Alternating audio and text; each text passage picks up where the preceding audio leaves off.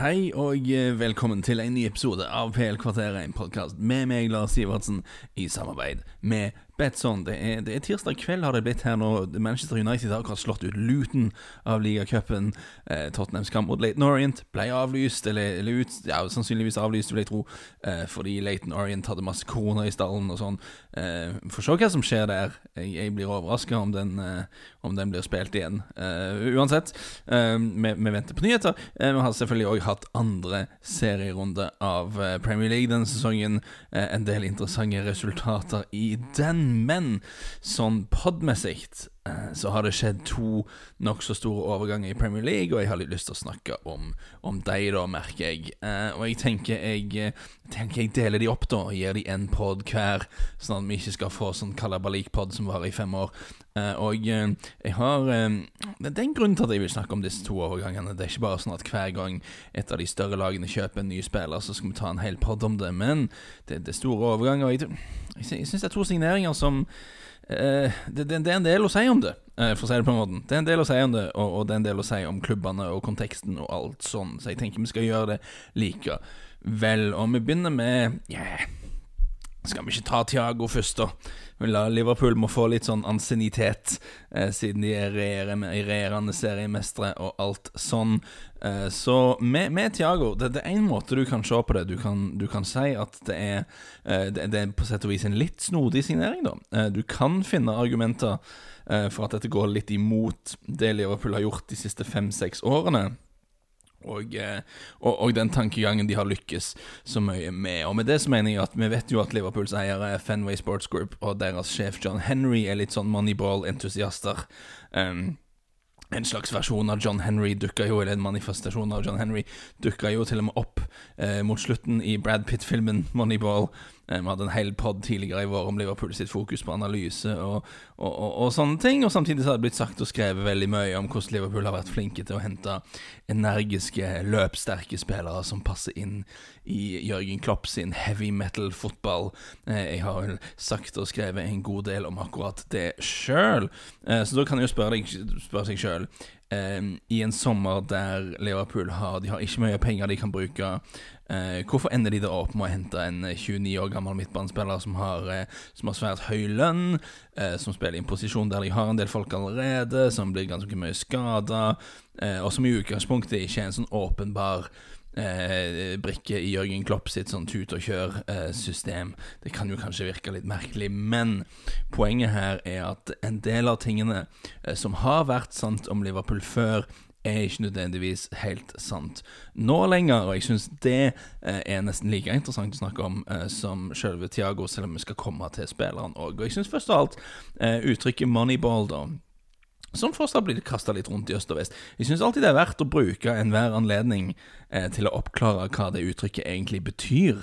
Eh, jeg tror veldig mange tenker at eh, moneyball eh, er nødt til å bety at, bety at, du liksom leser mystiske tall og data, og du kommer fram til at du kan hente liksom tilfeldige, ukjente spillere for veldig lite penger, og, og plutselig finne gode spillere på den måten. Litt sånn football manager-greia. Eh, som manager spiller litt sånn der. Um, og jeg syns det er verdt å sitere, eh, sitere Billy Bean sjøl, selv, sjølve Moneyball-faderen, eh, som snakka litt om dette i et intervju med Liverpool Echo i sommer, eh, der han sa skal vi se, det er verdt, litt, litt lang sitat, men det er verdt å lese, for jeg tror det oppklarer litt. Eh, eh, han sier at It has a lot of different meanings. The assumption when that term is used is that you're always looking to spend as little as possible, which actually couldn't be further from the truth. Uh, some business decisions or sporting decisions cost a lot, but they're worth far more than you put into them. Uh, for example, Michael Jordan, uh, whatever he was paid by the Chicago Bulls, he was worth exponentially more. Uh, we're ultimately trying to find undervalued assets and hope that the player value would continue to increase the the challenge in Oakland, uh, baseball-laget der han er, uh, is that uh, there were a lot of uh, good decisions that cost a lot of money uh, that we were not allowed to make. At Liverpool, a great example is Salah. They spent about 40 million pounds on him from Italy, uh, which is a lot of money. At the time, people thought it was too much, but as it turned out, he was worth far more than they paid for him. To me, that's a great example of exploiting a data advantage, uh, spending a lot of money but getting far more value out of it than what people expect. Uh, så altså, det kan være det kan være moneyball å hente en spiller som koster ganske mye, dersom du har da grunn til å tro at han egentlig er verdt enda mer. Så altså, Virgil van Dijk koster 75 millioner pund, men om du har tall som forteller deg at etter dine eh, vurderingsevner, og du har speidere som, som, som, har troa og sånn, så, så, så, kan det da være en veldig god pris likevel, sånn som det viste seg. Eh, Alison kosta vel hva det, 66 millioner, eller noe sånt. Eh, men om du henter en 25 år gammel keeper, og du treffer, da, så kan han være første keeperen din i ti år. Og da er 66 millioner pund eh, for eh, ti år med en veldig god keeper. Det er jo ikke så dårlig, det, nødvendigvis. Så mange sier at Liverpool ga opp hele Moneyball-greia og bare begynte å bruke masse penger på spillere. Jeg, jeg, tror ikke det helt stemmer, da. Jeg tror ikke de tenker så veldig annerledes, egentlig. Jeg tror bare det var et par ting, eh, som f.eks. salget av Coutinho, som de gjorde, eh, som gjorde at de plutselig hadde råd eh, til å spille med litt høyere innsats eh, på overgangsmarkedet, rett og slett. Eh, og, og, da er det kanskje sånn at du kan hente spillere som du føler deg enda litt sikrere på. Du ender opp med førstevalget ditt i posisjoner litt oftere, eh, og, og, du treffer gjerne litt bedre. Så det, Jeg tror det er like mye det det handler om. Og alt dette er relevant da for Tiago, fordi at ok, å hente en spiller som er 21 det er alltid litt uh, dyrere i hermetegn enn å hente yngre spillere, for du, du, du, kan sannsynligvis ikke selge den videre for noe særlig. Og når du henter Når du henter stjerner på den alderen, så skal de som regel ha ganske fet lønn, for de er liksom på et høyt punkt i karrieren sin, og de vet at det er sannsynligvis den siste store, hvor store, store kontrakten de signerer. Så, uh, så, så, det er litt dyrt da hvis du gjør det mye. Men i tilfelle Tiago, da, så den avtalen de til slutt ble enige om med Bayern München, var på 20 millioner eh, pund, eller noe sånt, pluss bonuser når laget oppnår ymse ting. Eh, betalingen skal spres utover kontraktslengden. Eh, det er ikke helt uvanlig at spillere blir henta litt sånn på avdrag, men Liverpool skal visst betale så lite som 5 millioner pund up front. Det er jo det er ganske lite. Og og, og, OK, han skal ha en ganske heftig lønn. Det snakkes om 200 000 pund i uka og sånn. Og, og Liverpools lønnskostnader har eh, steget veldig. De har steget raskere enn omsetningen de siste par årene, så det er nok noe de må holde øye med. Men det kan jo da likevel være litt eh, moneyball Eh, å få en etablert spiller eh, av et såpass høyt kaliber for en pris som da totalt sett er, er, spiselig. Og om du henter mye spillere rundt 30 da, og bruker mye penger på overgangsmarkedet på sånne, eh, så kan det bli et problem på sikt, da, for det er verdier som, som i praksis forsvinner. Uh, som ikke går opp, men som heller da går ned. Uh, men, uh, men, det er jo sånn at Thiago er, er, vel, det er vel bare den andre spilleren over 26 år som Liverpool betaler en overgangssum for etter Klopp tok over. Så det er et unntak eh, som bekrefter en strategisk regel eh, for Liverpool. Forresten, Ragnar Klavan var den andre. Vålerenga-legenden Ragnar Klavan. Eh, så dette er ikke noe Liverpool gjør spesielt ofte. Så det er nok en sånn deal som Liverpool, etter den suksessen de har hatt de siste par årene, kan ta seg råd til. Og du har kanskje en liten stemme i bakhodet som skriker at hvis de har råd til dette Eh, og de har råd til å hente Diogo Jota, som de òg gjør. Eh, hvorfor hadde de ikke råd til, til Timo Werner, da? Kan man jo alltids eh, si. Men eh, med Diego Jota òg visst noen sånn deal der Liverpool betaler veldig veldig lite penger relativt sett up front. Det er snakk om fire millioner pund eller noe sånn up front i den dealen. Og eh, så de er begge spillere som blir henta veldig på avdrag, da. Og, og, det er ikke helt uvanlig i, i fotballen som, som, sådan, men her er det da uvanlig lave summer i første nedbetaling. Og med tanke på at Liverpool da sliter litt med kontantstrømmen eh, akkurat denne sesongen, som de fleste gjør, eh, så er det logisk at de vil gjøre det sånn. Men, men, hvis vi skal sammenligne med Timo Werner, da, i det tilfellet, så var det en klausul i kontrakten hans i Leipzig som måtte utløses. Eh, så da måtte man jo betale alt up front, vil jeg anta. Så det er litt forskjell på å betale fem millioner for Tiago i år og fire millioner eh, for Shota i år. Og det å da betale 50 millioner for Timo Werner. Når det fins faktisk et firma her i London, jeg vil tro det finnes flere firmaer, som faktisk spesialiserer seg på eh, finansiering for overganger. Du kan, hvis du er en klubbeier som eier en ganske stor og prestisjetung klubb, som omsetter for ganske mye penger, og sier du hei, vi skal ha en spiller i sommer, men vi har litt lite cash, eh, men vi tjener jo mye penger, og vi kommer til å kunne betale det over fem år. Um, kan vi låne hos dere? Det, det, det, er et firma som faktisk spesialiserer seg på. Husker ikke hva de heter nå i slengen, men, men det er en business som, som, skjer. Men da taper du jo penger òg på, på, renter til det firmaet og sånne ting, og det kan være det var noe Liverpool ikke hadde lyst til å gjøre, da, vil jeg, vil jeg tro. Uansett, det er økonomien i det hele. Det er jo selvfølgelig ikke det eneste som, som betyr noe.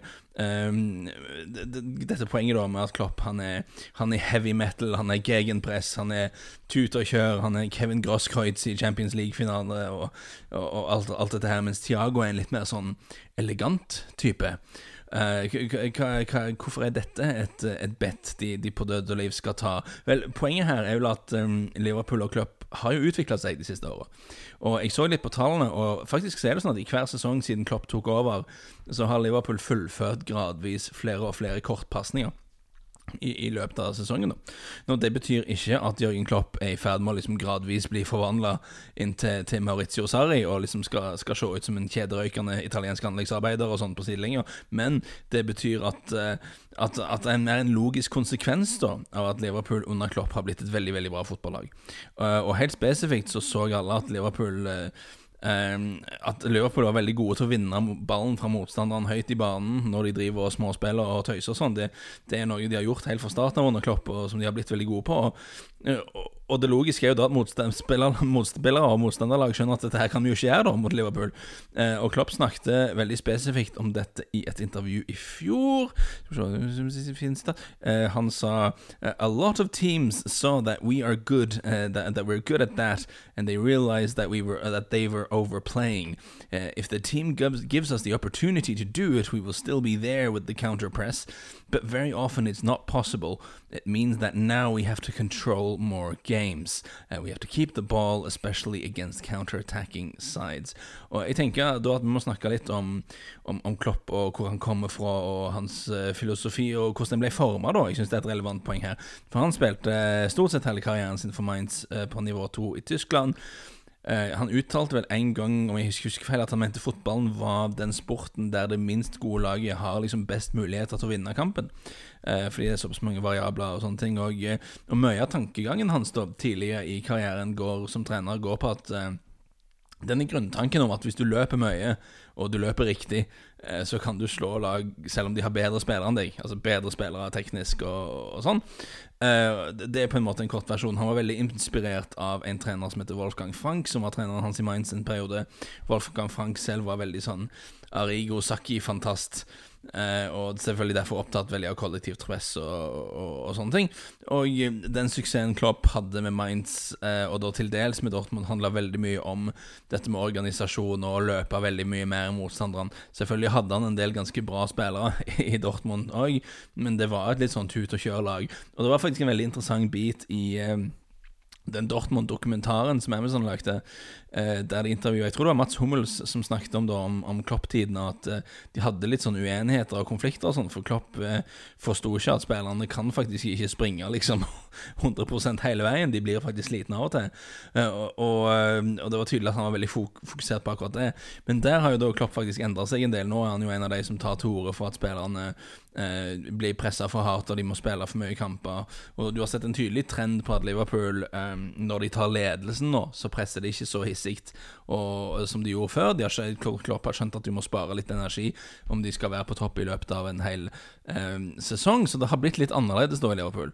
Eh, og det er ikke lenger helt sånn at taktikken må Taktikken i Liverpool er nødvendigvis ikke sånn at den skal hjelpe ivrige, men litt dårligere spillere med å slå motstanderen. Eh, for i Liverpool så har jo Klopp strengt tatt bedre spillere enn de fleste, da. Så det, så det blir en litt annen form for fotball. Uh, og hvis du ser helt konkret, så veldig mange motstandere bare legger seg dypt. Og, og da må Liverpool finne andre løsninger. Da. Det er ikke godt nok å bare være god til å ta for de ballen uh, nærme mål og, og angripe når de ikke spiller noe særlig nærme mål. Hvis de bare måker langt, liksom, så, så, så, kommer du ikke noen vei med det. Så det, de, de, må kunne, de, må kunne, ha et eget spill på en helt måte, annen måte og må kunne ut, uh, spille ut motstandere. Og Liverpool har Eh, blitt mye flinkere til å finne løsninger eh, på det. Eh, spesielt dette med å liksom la sidebekkene få være veldig offensive, er noe som har vært veldig, vellykka. Jeg syns de er veldig flinke til å, å å skifte ballen fort over til den andre sida. Og det er kanskje om det er det blir en litt sånn høne og egg-diskusjon. Jeg lurer litt på om det er en taktikk sånn fra Klopp sin side, at vi skjønner ja, det, det for å brette, vi må brette ut spillet og slå lange crossballer for å finne rom og sånne ting. Eller om det er bare noe de gjør for at de tilfeldigvis har to kantspillere som er gode på å slå crosspassinger. Det vet jeg ikke svaret på, men det er iallfall noe de gjør veldig bra. Eh, og du har da Eh, ekstremt farlige avsluttere, selvfølgelig, Mané og, og Sara. Og de kombinasjonene som de to spiller med Firmino, er ofte så presise at du ikke trenger så store flater å spille på uansett. Men eh, selv om de har blitt veldig flinke, flinke til å vippe sånne kamper i sin favør, så vil jeg jo si fortsatt at det gir mer mening, da, hvis du ser på dette laget og tenker hvordan kan dette laget utvikle seg, hva kan de bli bedre på, bedre på? hva, hvilken retning skal det gå, dette her? Så er det kjempelogisk i mitt hode å tenke at en mer sånn utprega dirigent, eh, en utprega boksåpner på midten, er, er noe de kunne hatt bruk for, da. Og De siste årene de har liksom gradvis kontrollert kamper mer og mer, eh, og det har blitt mindre, mindre, heavy metal og litt mer symfoni. Eh, kan vi si det på den måten? Og da, og, og da vil jeg jo si at Tiago er et veldig logisk steg å, å ta i den retningen. Og, og, vi så det jo litt allerede i andre omgangen mot Chelsea nå i helgen. Uh, og vi har selvfølgelig sett det for Bayern før. Uh, I Tiago så får de en spiller som har helt utrolig blikk og pasningsregister og, og, kan kontrollere tempo og sånne ting. Selvfølgelig mot mann mot Chelsea uh, så fikk han veldig gode arbeidsvilkår, men jeg syns du så allerede da hva han kan tilføre med tanke på å kontrollere spillet og finne åpninger og sånn. Det var en veldig veldig imponerende omgang han spilte. Nå, så det er et poeng her at han blir en del skada. han plukker opp en del småskader rundt forbi, og det tall vi kan se på. Um, Antall, antall 90 minutter er fullført. Altså, eh, Hvis du ser på bare antall kamper man har startet og kommet inn fra benken, og sånne ting, så kan det være litt misvisende. da Og hvis du ser bare antallet minutter, så er et tall som kanskje ikke betyr så mye for folk. Så eh, Det betyr ikke så mye for meg, iallfall, når jeg ser sånn antall minutter i løpet av en sesong. Hva, hva, 2000? 3000? Hva betyr Jeg vet ikke. Men det vi kan gjøre, som jeg syns er interessant, du kan ta det totale antallet minutter spilt i en sesong og dele det på 90. Eh, for da får du jo et slags bilde da på Eh, hvor, mange, hvor, mange, hele kamper. Det, det, det, som tilsvarer hele kamper han har spilt. Så Hvis vi ser på det på de siste fem sesongene for Bayern, uh, etter at han kom tilbake fra den alvorlige kneskaden han hadde, da, uh, så har han da spilt 18, 25, 13,9, 14, 26 og 19,7 der. Så 18, 25, 14, 26 og 20 i praksis. 90 minutter. Og over 34 serierunder, da, så er det ja, bare, én av fem Eller ja, du, du, merker at han er ikke sånn Han kommer ikke til å spille hver uke. Det har han iallfall ikke vært i stand til å gjøre i, i Bayern. Når det er nok et element av at de har spart han uh, før Champions League-kamper og sånn. Det, det, kan nok stemme. Men, men det er iallfall ikke en spiller som uh, vil kunne spille hver eneste kamp for Liverpool i, uh, i fire år framover. Det, det, er det veldig, veldig lite som tyder på. Men da kommer de jo tilbake til det med at de har jo en sterk elver uten han. Altså um, om han mister en kamp her og der, så er det noe Liverpool tåler. Så vi heller se det på et, som et positivt, at han kan spille ganske mange ganske, Han kan være der en del. Og en ting som jeg syns er verdt å si da om Thiago, er at uh, selv om han er en sånn typisk sånn elegant spiller, så er han faktisk bedre defensivt enn det han får uh, cred for. Uh, jeg, jeg, så litt på tallene her, og i forrige sesong så snitta han 2,2 vellykka taklinger i snitt per kamp. Uh, og det, For å sette det litt i kontekst, det er blant midtbanespillere som spilte mer enn ti kamper, så er det topp 20 i Bundesliga. Så, og det er på samme nivå som sånn mer åpenbart fysiske spillere, da, som Christoph Kramer, uh, Dennis Zakaria, Thomas Delaney, liksom sånne mer typisk staute menn. Så det er et helt respektabelt tall. 2,2 vellykka taklinger per kamp. Mens han hadde da 2,2 interceptions, altså brudd. per kamp, og det er òg høyt. Det, det er topp ti blant Bundesliga midtbanespillere. Uh, det kan være litt dodgy å sammenligne på kryss og tvers av divisjoner, men 2,2 vellykka taklinger i snitt er omtrent det sånn Ngolo Kante, Dokore, McTominay sånn lag på i Premier League, så det er helt respektabelt uh, for en defensiv midtbanespiller. Mens det var kun Etienne Capoe og Wilfred Ndidi som hadde flere interceptions i snitt i Premier League enn hva Thiago hadde i Bundesliga i fjor. Så sånne ting blir ikke alltid helt presist overført fra divisjon til divisjon, men selv om han ikke da er noen sånn fysisk bauta og som driver og hopper tofota inn i dueller øst og vest, så tallene viser han er overraskende effektiv eh, som, som, ballvinner. Det, det, det, det, var jeg ble litt overraska over. Et eksempel på at tall eh, kan lære oss ting vi kanskje ikke var klar over. Um, om det er noe man skal være bekymra for, da eh, det er dette med skadene. Og, og du har en spiller da som i en alder av 29 har hatt mye skader i løpet av karrieren, nå skal spille i det som kanskje er en litt tøffere liga fysisk. Kommer kanskje til å bli liksom tofotstakla litt oftere enn han er vant til. Eh, litt uh, dommere tillater bitte litt mer, så det er kanskje litt risky, det. Men, eh, men han er en utrolig bra spiller. Det, dette med alderen Dere vet jo, hvis dere hører på denne podkasten, jeg henger meg ofte litt for ofte mye opp i alderen til spillere må hente og sånn, for at dette med å hente for mange gamlinger, det, det er skummelt. Men jeg, jeg, tenker jo litt på den rollen Thiago spiller på laget, som en sånn teknisk slepen midtbanedirigent som, som leser spillet utrolig godt, både med tanke på å se åpninger og med tanke på å bryte opp øh, og sånne ting. Jeg tenker jo da at det bør være en spillertype da, som tåler å miste litt tempo. Hvis han hvis han passerer 30 og 31 og 32 og ikke er så kvikk som han var, så tror jeg fortsatt han skal kunne være veldig god på den jobben hans. Da. Så bare basert på det, så tror jeg det, det skal være helt ok, egentlig. Så, så for meg totalt sett veldig tommel opp for Tiago. Jeg eh, liker det. Kjempebra kjøp. Uh, tilfører Ikke kjempebra kjøp, jeg tror det blir et kjempebra kjøp. Det er en sånn, sånn pet peeve som irriterer meg litt, når folk liksom sier ja, dette er bra. vi vet jo ikke det, men vi kan, vi kan stille en prognose da og si at vi, jeg tror det blir bra. Og jeg tror bare det at når du har et lag der alle har vunnet alt sammen på den måten de har i Liverpool, og få inn en ny spiller eh, på A-laget som tilfører litt ny, nytt ferdighetsregister, eh, og som òg har noe å bevise, da, som kommer inn i gruppa og skal vise seg fram, og, eh, jeg tror det er veldig lurt. Eh, jeg satt og tenkte på det. Er det egentlig noe lag i, i verden der Thiago ikke går inn i førsteelveren. Det, det tror jeg faktisk ikke. Jeg, jeg, tror, jeg tror, han hadde starta uh, når han er frisk for, for alle. Uh, og uh, når det er sånn da at du kan hente en spiller av det kaliberet for en nokså overkommelig overgangssum, det er jo bare, bare tommel opp. Så det, og det at de henter inn Diego Jota som en utfordrer og avlastning, spesielt til de fremme Ja, jeg må, jeg må, jo si, hvis jeg skulle lage et nytt sånn tabelltips i, i, dag, så hadde jeg vært veldig frista til å vippe Liverpool over City på, på toppen. Eh, det er en sånn overgang, dette her, spesielt som, jeg, som, som endrer endre tankegangen litt i mitt hode, da. Så igjen opptil flere tomler, alle tomlene jeg har tilgjengelig, opp for eh, Tiago-kjøpet til Liverpool. Eh, til sist, eh, det ble en fin, fin helg for tipsbloggen, må vi si. Eh, to to singelspill inn og én push, altså innsatsen tilbake på den tredje. Eh, trippelen så vidt ikke inn. Arsenal skuffa litt der. Det var, det var bittert, men eh, nå var vi godt etter det, da, så vi håper at trippelen kommer i morgen snart. Det, det, er litt lenge til helgen, men jeg har, satt, har sett litt fram framover, og jeg tenker jo at altså jeg tenker det er et spill her jeg skal ha til helgen. Og jeg, jeg, jeg tror jeg vil ha Man City med handikap mot Leicester. Eh, Leicester har hatt to positive resultater, det har de. De slo West Bromwich, de slo Burnley, men jeg var ikke sånn superimponert av det de gjorde mot West Bromwich og mot Burnley. Mot Burnley, Dette kommer til å høres teit ut, men jeg syns Leicester var ganske dårlige mot Burnley. Jeg syns ikke de spilte bra i det hele tatt. Og det er en rar ting å si om et lag som skåra fire mål mot Burnley, eh, men Burnley mangla begge de vanlige stopperne sine, var svekka. Jeg, syns ikke precis, jeg synes ikke de var så imponerende. Burnley hadde flere skudd i den kampen enn det Leicester hadde. Og Det skjer jo nesten aldri at Burnley har mer skudd enn noen som helst.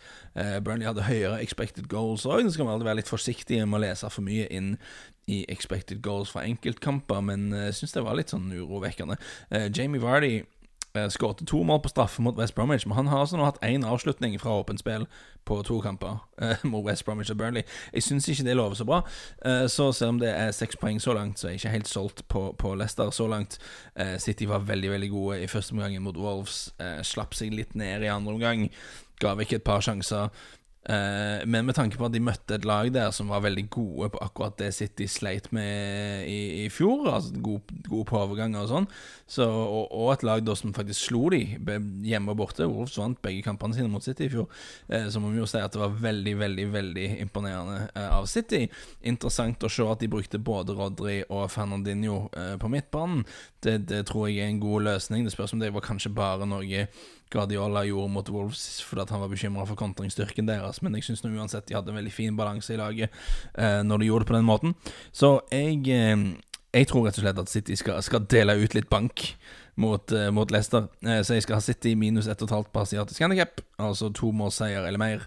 Den står til 1,84 akkurat nå, når begge lag skal spille i midtuken. Uh, så det er litt skummelt å ta, å ta spill da på lag som skal ut i aksjon i midtuken. Men jeg satt og tenkte på det. Altså, hva er det som kan skje i de kampene som gjør at jeg ombestemmer meg helt eh, om dette spillet? Og det må jo nesten være altså, hvis det blir koronautbrudd i City, eller De Bruyne knekker foten, eller noe sånt. Men hvis ikke, så skal jeg på dette spillet til helgen. Så det er, try, det trygt å anbefale det her nå, syns jeg. Uansett, dette var den første av to podkaster denne uken der vi skal se veldig nøye på en ny signering i Premier League. Ingen bonuspoeng for å gjette hvem den neste skal handle om. Jeg håper vi høres igjen til denne episoden. Snakkes.